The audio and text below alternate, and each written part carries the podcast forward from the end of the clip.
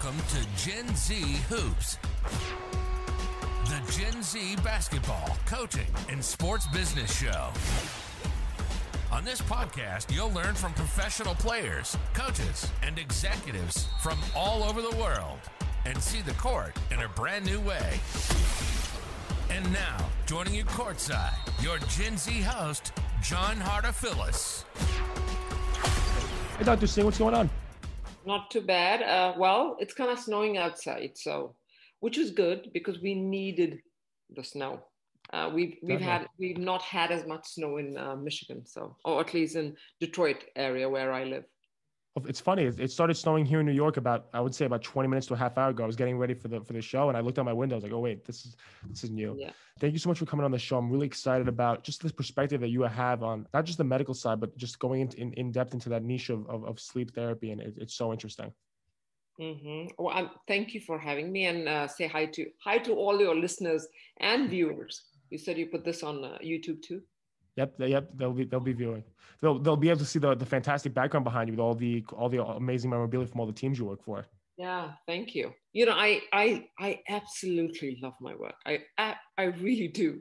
But when you get something, uh, you know, like that, it's you know, any new memory, um, any new ball or a glove or something like that. It's it just adds to the wall, and then it reminds you that you have to continue to work hard.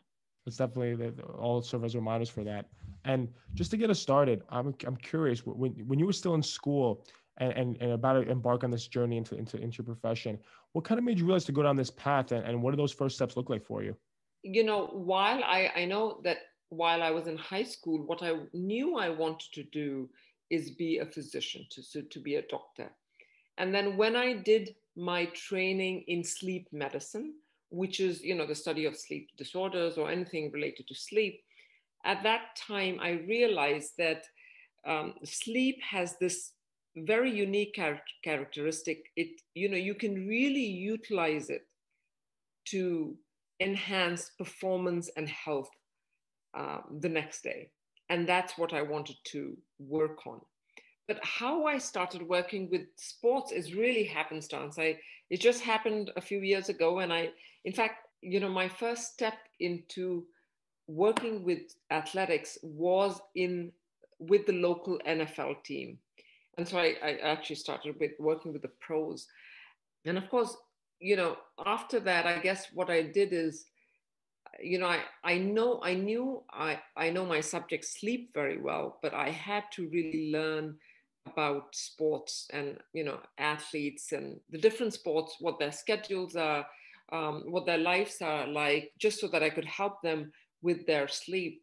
And in fact, uh, you know, I would say to, to your audience, it's almost better to set small term goals, you know, because because and you have to be you have to sort of be agile and flexible because you sort of learn on the job and because that's exactly what I did. I learned on the on the job and in in addition to reading i i think i also formed really good friends who were my allies. So athletic trainers, strength coaches, um, you know, they all know a lot about the athlete. They know about the game. They know about their schedules. So they're another set of people you can really learn from.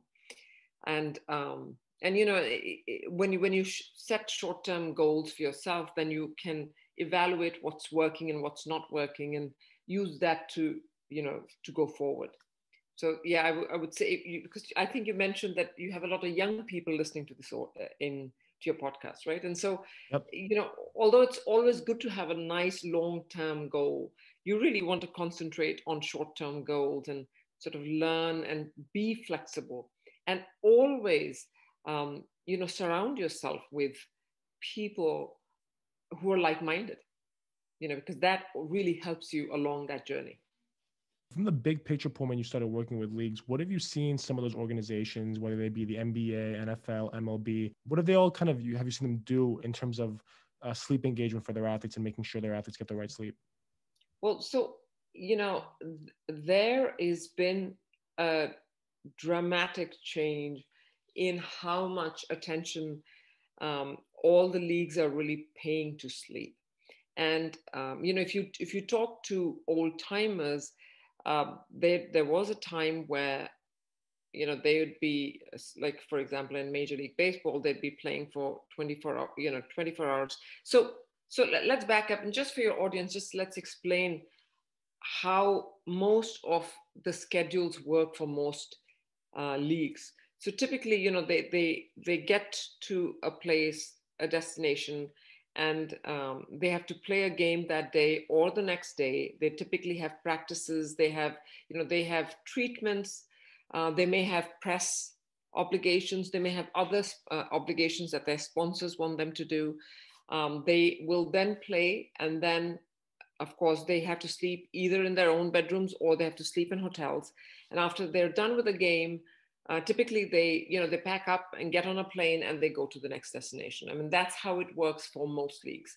Uh, you know, for some for some sports, they play three or four games in the same city. On other sports um, you know they'll they'll go um, they'll travel every time they have to go they have to play they're, they're actually going to a different city so a few years even a few years ago there wasn't much interest in sleep but in, over the last i would say five to six years um, it started about 10 years ago but especially in the last five to six years there's been a lot of attention to how this constant travel how um, jet lag, how um, the lack of sleep can affect performance as well as health the next day.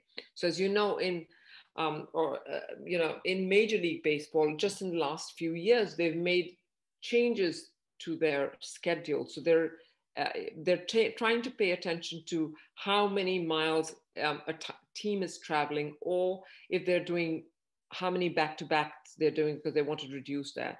I know in in the NHL, um, you know, in the CBA, um, they they decided they wanted to make sure that they would get uh, they'd protect the players' play time, uh, sleep time, and in fact, they made it.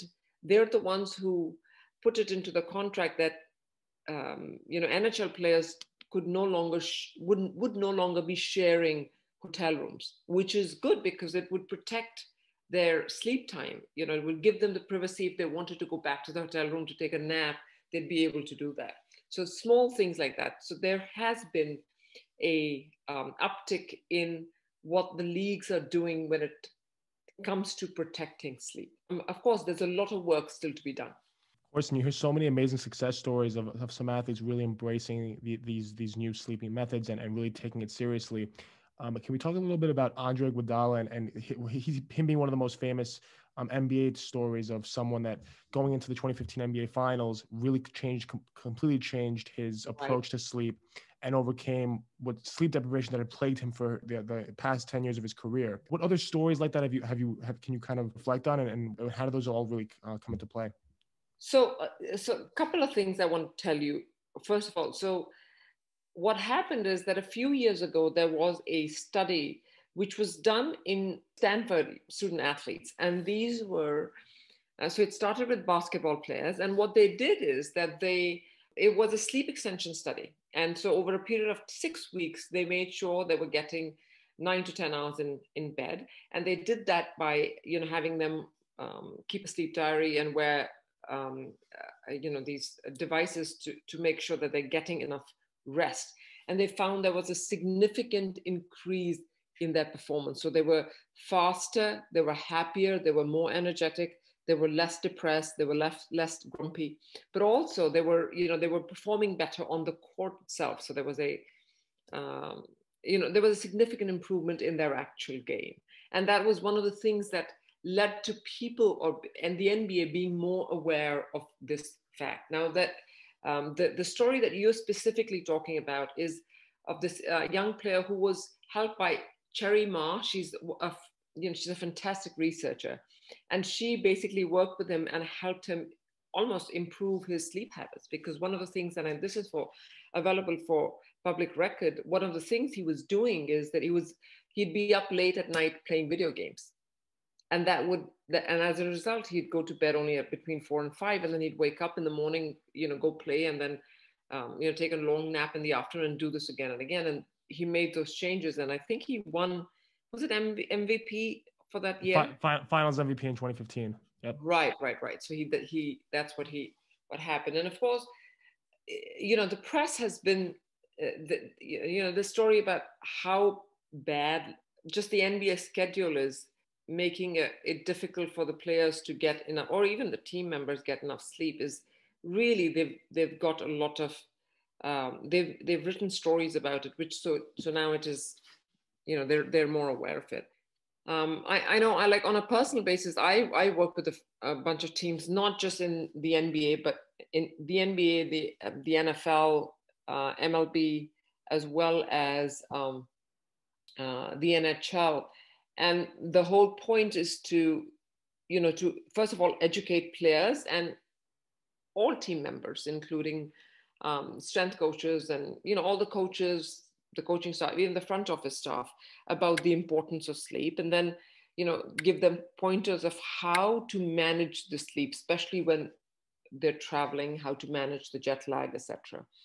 And um, you know, I, I work for the um, uh, Nationals in 2019 when they won the World Series. So uh, that was pretty neat. I, I got they sent me a World Series ring. So and they, they they did really well. In fact, one of the things we were we, I was working with them for was helping them uh, when they were traveling in away games and to make sure that their sleep was well protected and um, so that they, they showed up well rested. Of course, and it's so interesting thinking about how many times like, there's all the teams that you've worked for in the past and all the success that they've had through really taking sleep seriously. What When we, we kind of you touched on a little bit about the leagues and how the NBA schedule is is a mess in terms of allowing players to get adequate sleep. Um, do you see the players get insufficient sleep at, at certain points? Whether is it more in the regular season, in the playoffs, is there any is there research behind that on, on when there times during the year because whether it's the off season that really players need to focus on sleep over anything else? So you know i and a, a group of authors just wrote a big paper on it's called the wake up call to nba and it's all about sleep and it describes the schedule in in detail. But I, you know i would say i would say that there would be um, multiple reasons why an NBA player at different points would not get enough sleep. Number one, of course, is just their schedule, right? So they could be playing two to three game, games, sometimes more per week. And the games are usually night games. They may mm-hmm. finish with a night game and then they're they may have some difficulty trying to fall asleep once they get because you know they're all they're all physiologically aroused. It's difficult for them to fall asleep, um, especially if they're in a hotel room or even in their own in their own homes.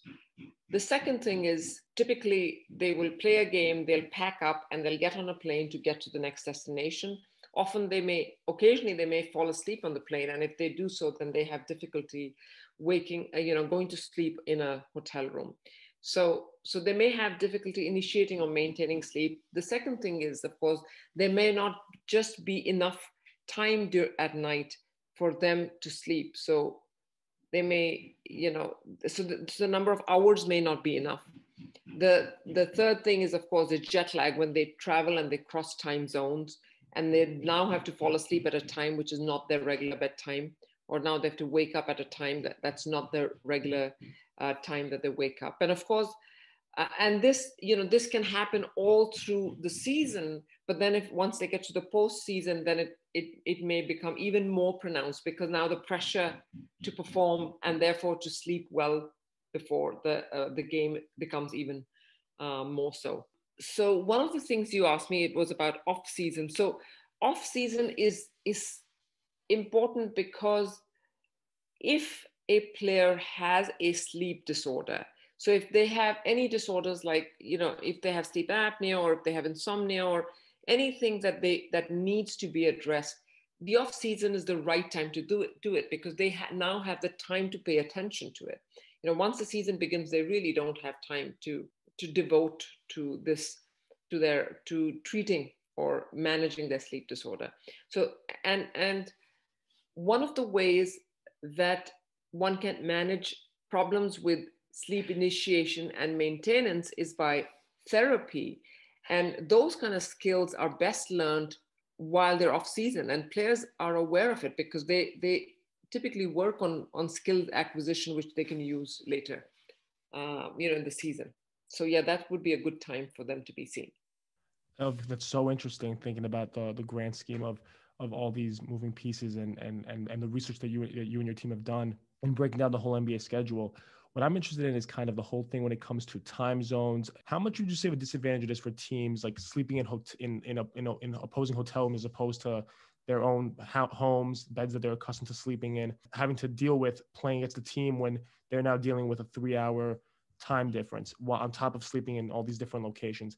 What, what kind of role does that play in, in, do you think, an actual encore performance? All of us, we have a clock in our brain. It's called your circadian clock and it keeps time over a 24 hour period, right? It keeps, it beats. Every day when you wake up in the morning, you, your, your clock gets synchronized to your local time by exposure to bright light. So if I'm in Detroit, my biological clock is synchronized to my local time zone. If I take an aeroplane and I fly to California, my, you know, immediately when I get there, my biological clock is still lagging behind. And that's why jet lag is basically happens when my circadian clock and my circadian rhythms of all the cells in my body are scrambling to get synchronized to the new time zone. This is important for athletes because all the things that decide performance also have a circadian timing, and that gets out of whack when you're traveling. And when you're traveling and you go to a new time zone now, you're, you're supposed to fall asleep at a time which is not your, your normal bedtime. You're supposed to wake up at a time that's not your normal bedtime. And because of this scrambled biological clock, which doesn't understand that, eh, which is not synchronized to the new time zone, you can have problems with falling asleep and staying asleep. Now, that's called jet lag you know and it's it's very very important to athletes because in athletes it means that when you get to your new uh, destination and typically they'll get there and the next morning they have to get up and play they may have difficulty falling asleep or staying asleep at the new time zone and they may not feel refreshed the next day. Also you know their their peak performance is no longer synchronized and so they may they may not they may not be able to, to play as well. Does that make sense? Now, we have a lot of studies that show that travel can affect performance. So, in, for example, the NFL, in the NFL, it's, they've looked at 40 years of data in which their night games, in which East is um, playing the West Coast and West Coast beats the Las Vegas point spread and wins twice as often because they're at a biological advantage right? Then there are other sports um, in other sports, like for uh, for uh, Major League Baseball and the and the NBA. You know, anytime you tra- you you fly from east to the west coast and you cross more than two, the more time zones that you cross, your likelihood of winning gets reduced. And um, you know, there was a study that looked at Major League Baseball and found that East Coast teams, when they come back after spending some time on the West Coast, they're now jet lagged and they tend to lose home field advantage and lose the first game, especially if their opponents are coming from the same time zone. Anyway, so what happens is that that we we know all of this that it, that this is happening, and so you know many times, or at least good teams will have um, a sleep specialist like myself come in and explain to them um, how to manage their jet lag so they, they can get acclimatized earlier so they when they get to the new destinations time zone and so they can play better. And the other thing i want you to know is that that performance is such a noisy thing that when you're trying to study because it gets affected by multiple things so you really have to look at the data. But I know that recently there was a study which was done in the NBA bubble because the bubble was a very unique situation. You know, these teams were not traveling, they were not crossing time zones, they were playing against each other. And they had ample time to sleep at night. So, really, they were playing pure basketball. And what they did is they looked, the, the authors of these studies looked at performance of these teams and then they compared it to their the, to the performance of the same team when they were traveling and found that they were actually playing better while they were in the NBA bubble, just because the travel is not, you know, was not no longer part of this of the equation. You know, typically we think of being asleep and being awake as as two very stable states. You're either asleep or you're awake, right? But then there are, you know, we know that there are animals, there's certain birds, there's the dolphin, in which they can sleep with just one part of the brain and the other part. So for example in birds there are certain birds when they're flying especially especially long distance they can sleep with just one part of the brain so that the other part of the brain can keep the wings going and they can continue to fly. And um, for uh, again in dolphins you know they can sleep with one part of the brain that way they don't sink to the bottom of the ocean and and now there's research that has shown that in some people whenever they're in a strange environment, there's some parts of their brain that doesn't sleep as well. And so they're more hyper aware of their environment. And it might be, it might be, you know, it might be a throwback to when you were, whenever you were in a new environment, you you know, you, you might be in danger. So your brain wanted to keep you awake so that you could protect yourself. And so there are there are definitely people who have difficulty sleeping, especially in hotel rooms. And so the, the the nice thing is that if you can if you can identify these rookies or young players who have that difficulty you can tailor your you know whatever sleep therapy or whatever um, advice you are going to give to them knowing that they have this they might have this difficulty especially when they're going to different hotel rooms but this is a it's a very it is a very common uh, problem. And and uh, you know my, the other thing is that many times players who fall asleep on the plane when they get to the to their hotel rooms are no longer sleepy because they've taken this long nap on the plane after the game. And so that's another reason why they may have difficulty sleeping once they get to the new hotel. Of course and it's so interesting to think about the challenges that might come when a team from new york goes and plays a team from los angeles and not only is it the three hour time difference, but now instead of going to bed at 10 o'clock like you're normally used to, you're up in LA now. It would, would have been one o'clock in the morning here in New York because the game, the game, the game goes late. And, and obviously you're even getting back to the hotel after the game ends at 10, 10 o'clock uh, Pacific, one o'clock Eastern. So it, it's well, definitely scary to think about. Yes. And, and, and think about it. I have to tell you, first of all, no NBA player is going to bed at 10. They usually go to bed at midnight or, you know, one o'clock or maybe sometimes later. But even the game time. So if a game begins at 7 p.m. here, that means that once you get from here to California and your game begins at 7 p.m., it's actually 10 p.m. New York time. So you and remember, yep. your initially your brain is still set, your clock is still set at the home time zone. So it's you know you're it's when you're already starting to wind down, but the game is still beginning, and so but yeah, that that would be a an issue that they might have. Of course, and when you when you brought up taking naps on the planes and and, and that it got me thinking about actually it's funny um, with my limited coaching experience coaching at the high school level. A lot of times we'll take the bus um, right after school to get to our games at 4:30, right? And it's maybe an hour long bus ride. And a lot of the coaches recommend that the players take naps on the bus for 45 minutes to an hour because they're in classes for eight hours a day, and then now we have a game, so try to get some sleep. What, what are your thoughts? Is that actually helpful? Is that is that not beneficial to to have those quick naps in? Because sometimes they're even I find that they're even more tired and groggy when they get off the bus. What are your thoughts okay. on that?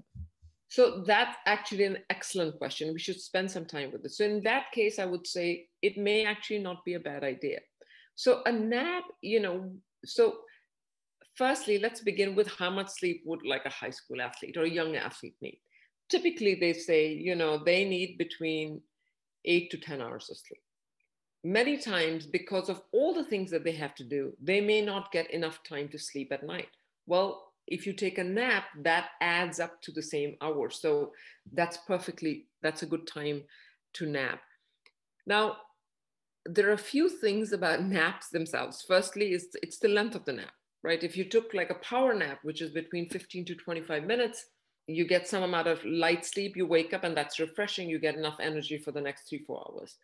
Um, a 30 to 35 minute nap contains a little bit of stage two sleep, which is a slightly deeper uh, sleep, and so it's even more refreshing. But then there's a granddaddy nap, which is like an entire 90 minute cycle. So it's a 90 minute nap. And that's what a lot of NHL or NBA players do. They take this long nap in the afternoon, which, um, you know, they, all the sleep cycles are in it and it's, it's very refreshing. The second, so that's the length of the nap. The, th- the, the second thing to be aware of is when would you take that nap, right? So it's, so it would be, it, better to take the nap in the mid afternoon where there's a slight dip in your alertness, anyways, rather than taking it too late in the evening. So, in that case, when they're done from school and they're taking a bus and they're going to an evening game, taking a nap, a short nap on the bus ride is not a bad thing because it'll help to keep them refreshed. If but but but you don't want you want to wake up within one you know at least you want at least two hours between the nap time and the time they're actually playing. Because otherwise, sometimes when you wake up from a nap, you're you're groggy and you don't want to be it to be clo- too close to either kickoff or whenever you start playing the game. So that's one thing to um, to be aware of. Now those the NBA players that with the, that thing that I was talking about was when they're done with a nap uh, with a with a game, and so they pack up and it's about 11 p.m. or 11:30 when they actually at night when they get on a plane and then they if if they do nap on the plane and they get to the new destination at say three in the morning or you know two in the morning then they can't sleep because they they napped at the wrong time it's really interesting to think about, especially when I think about how it, works some better, sometimes better than others. Where if we are playing a six o'clock game and the varsity is playing first, it, it I, I, I see that it does work better. The issue is a lot of times we're playing at 4:30. We get off the bus, we run into the gym, we get changed, and now we're playing 10 minutes later. Yeah. That's where there's the most issues where guys look like they're like zombies. And then so so and that in that case, you know, it might be a better thing to have a shorter nap. So maybe, you know, 20, 25 minutes or 30 minute nap. The other thing is that they're probably, they probably look like zombies because they were, didn't get enough sleep the night before. Right. And if you, if you, so if you're sleep deprived, then you're, whenever you sleep, your brain likes to get you into deep sleep so that it can make up for the fact that you're not getting enough sleep. So then even if you nap for a few minutes, because your brain knows well, well, i don't know when they're going to you know this person is going to give me a, t- a chance to nap again so i might as well get as much deep sleep as possible and then when you wake up you're more likely to be groggy. Yeah definitely waking up in the middle of that rem cycle isn't a isn't a really good idea. When the bus just stops lights turn on everyone's out. Definitely transitioning over actually to coaching your sleep muscle the, the program that you have that i think is, is so fascinating. Can you kind of just to start off give us an explanation on, on what coaching sleep muscle is yeah, sure. So, you know, when I first started, which was again a few years ago, I was once talking to uh, my mentor. His name is Dr. Thomas Roth. And he came up with this idea because I was talking about how, you know, talking about sleep and how you can enhance sleep and work on sleep to make things better or making people play better, make their health better. And he said, well, think of it as a muscle. And so I, I, I came up, we came up with the, so um, with the catchphrase sleeping the the um, no, coaching the sleep muscle because it was for, so that athletes could relate to it. So that's something that something that you can work on to enhance. And that also isn't always painless right? When you're when you're working out and you're trying to grow a muscle sometimes the workout itself may actually hurt the muscle. And you know when you're when you're making changes in your sleep or making suggestions they're not always sometimes they're, they're maybe uh, not that comfortable. And so it was just to get that idea across. Of course. And, and who are some of the athletes that you've worked with through that program? And what are some of the biggest success stories that maybe are can be it's using some motivation to say oh wow like maybe we really should be taking some of these uh, things into into practice well, so when the the major leagues were sending uh, their teams overseas, either to Europe or to when they were sending them to uh, China, um, Asia, I would, you know, I was helping. So for example, I did some uh, management, jet lag management, and travel planning for uh, the Lakers. I've done it for the Lions. I did it for the Saints. In 2019, I helped the Royal Belgium football team when they went to Kazakhstan to play for a 2020 Euro qualifier. I think um, working with the with the nationals was uh, really a, a, success story since they came from the back and they won the World Series. That was pretty neat. Of course, the Washington Nationals was that that was the year where they started off uh, playing uh, really poorly, right? And then yeah. they ended up okay because I remember I had Darren Haynes on the show. Um, I would say about two months ago, and he was ta- he was a reporter from the DC area, and he was talking about how his favorite team to cover ever was that national squad who started off, I believe, 25 and 30, and the yeah. season was over. What what kind of went in, into that? What did you kind of start seeing sleep finally start to play a role? So I, you know, in in that case, uh, during spring training, I went down uh, to Florida. I did help them. I gave them some education, and and we started uh, for that for that team all through the season. Every two weeks, I would actually send them a sleep schedule. So I'd tell them on on a chart exactly when I want. I thought they should sleep, exactly what time they should wake up, what time they should be taking naps, what they should do when they're crossing time zones, you know, when they should be exposed to light, etc., or not. And they, you know, they did do that all throughout, but especially when they started winning, because it was really incentive to do it correctly. So, for example, I know that once they got into the postseason, you know, whatever their schedule was, they would send me the schedule, and I would, I would uh, give them recommendations of what to do. And um, you know, I remember that I think it was game three. They lost game three, and and I think the Astros got on a plane and they flew back to Houston while the Nationals spent the night and you know got well rested and then left the next afternoon and they won the next I want to say two or three games and they won the World Series. So you know small strategic things like that is what we did. Uh, we went did work on. Oh my god, I, I, love that. That's just so it's it's amazing. Thing about. I mean, that's another thing with flights and and the strategy that goes into that. Obviously, the team that does it better is going to get the most sleep and be the most prepared to to, yes. to win the game. Well, so a couple of things. What happens is that when when teams are are that good, and whenever the the competition is competition is between almost equally excellent athletes, then then small things like this matter. So then whatever gives you that slight competitive edge is really worth it. And I remember that when they won the World Series, um, somebody from Yahoo News interviewed me about my work, and you know they they published. I, will I'll share that article with you. And they published that article about how how I was sending them them these schedules, but they also talked to the players, and the players were talking about how they would look at those schedules uh, as a cheat sheet to say, well, oh, you know, we need to make sure we get enough sleep here, or, and mm, you know, maybe uh, we can make sure that we have we can get enough naps, and that was it was very reassuring to hear that they were actually listening to it and they were paying attention.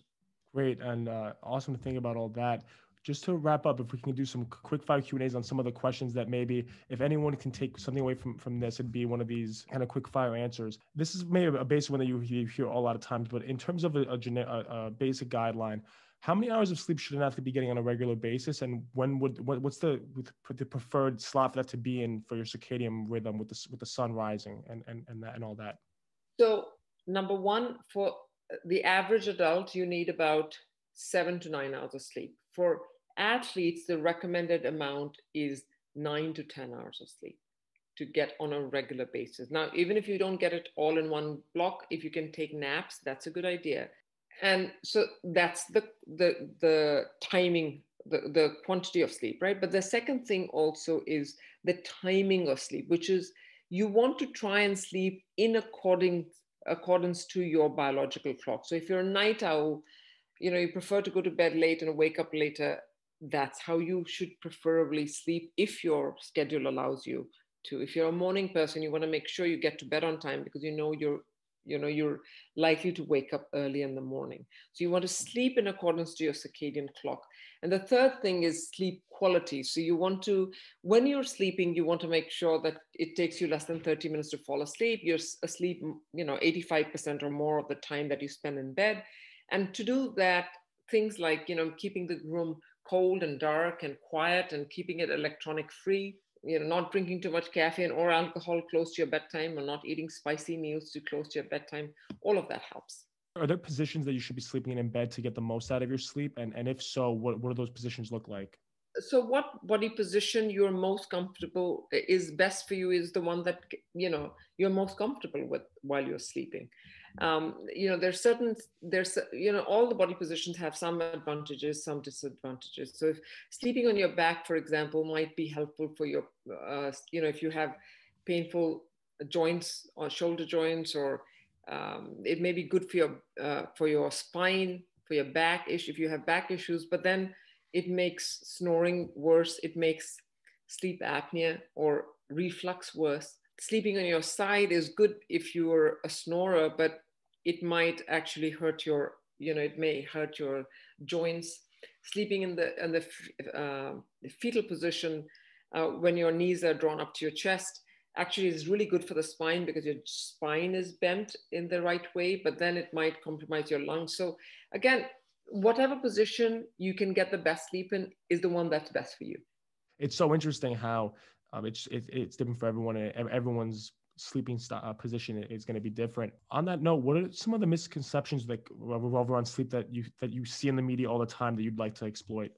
Well, so I know that I've been talking about you know nine to ten hours of sleep all the time, but one of the things that happens is that in some people they may have difficulty initiating and maintaining sleep. So they may have something like insomnia, and for them, for that group of people, you know, talking about nine to ten hours of sleep uh, for peak performance may actually be detrimental. And you know the the approach to sleep has to be nuanced. So you know you have to be able to say um, that this is how much sleep you require. But if you have a problem with sleep, we should explore that and, and we should be able to address that. Uh, I would say that the biggest problem that I would see in the media is the fact when they are um, when they're talking about measuring something. So you know nowadays there's a there's a plethora of wearable devices or something that you can put in your bed that can actually me- they say that says it's measuring your sleep, and this thought that anything that measures your sleep actually makes your sleep better is completely false. Have you seen wearable technology really come on the rise? Um, because everyone has, a, whether it's a right. Fitbit or an Apple yes. Watch. Yes, it has, and it's just a trend. And, and actually, I I quite like it for some because some players want that feedback. Everybody wants to. There there are people who are numbers guys and or girls who want to you know make sure that they're getting the correct numbers in as long as you don't obsess about it so i would say that the only the only reason to wear uh, this device would be to look at trends over the next like two or three weeks to see how much sleep you're getting on say weekdays versus uh, versus weekends or uh, on your non-working days. I, I wouldn't pay that much attention to you know waking up in the morning and look and if the device says you're not getting enough dream sleep or deep sleep irrelevant information. What are you going to do with that? There's no you know and and and they're not most devices are not very accurate when it comes to that either Got it. So it's mainly just a tool to just, it, it's basically like having a sleep diary, like the way that yes. you give it to your players, but it's just easier for the everyday person to just have it do it done yes. automatically. Very Got good. It. That's exactly it. Okay, awesome. Because I, I, definitely might get sometimes get caught up in the numbers and saying, "Oh my God, it's telling me that I, am at five percent, or that I'm I should I should be tired, but I feel fine." Definitely. Right. right. Well, and the other thing is that there's nothing you can do about it, right? I mean, if it if it if it's telling you you're getting less deep sleep, well, what are you going to do about it? The only thing you can make a difference in is making sure you get enough time in bed because that'll make sure that you're getting enough sleep. Singh, thank you so much for coming on. I, I really appreciate it and learned so much hearing from you and, the things that I'm going to obviously apply into my own sleep schedule and my own life and obviously the advice I give to whether it's my players or my friends and family. So thank you so much for that. And if you could please let listeners know where they can keep up with you and follow you and, and, and see you uh, see your impact on the court or football field next? Okay, so I am uh, I am on LinkedIn, Meeta Singh MD. I do have a website. It's called meetasinghmd.com, and then I'm on Twitter.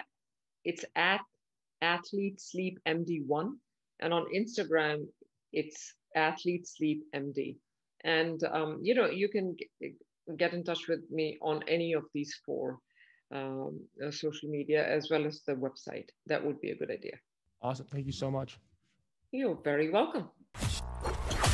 Thanks for listening to Gen Z Hoops. Make sure to follow, like, and subscribe on Instagram, LinkedIn, and all major social media platforms at Gen Z Hoops.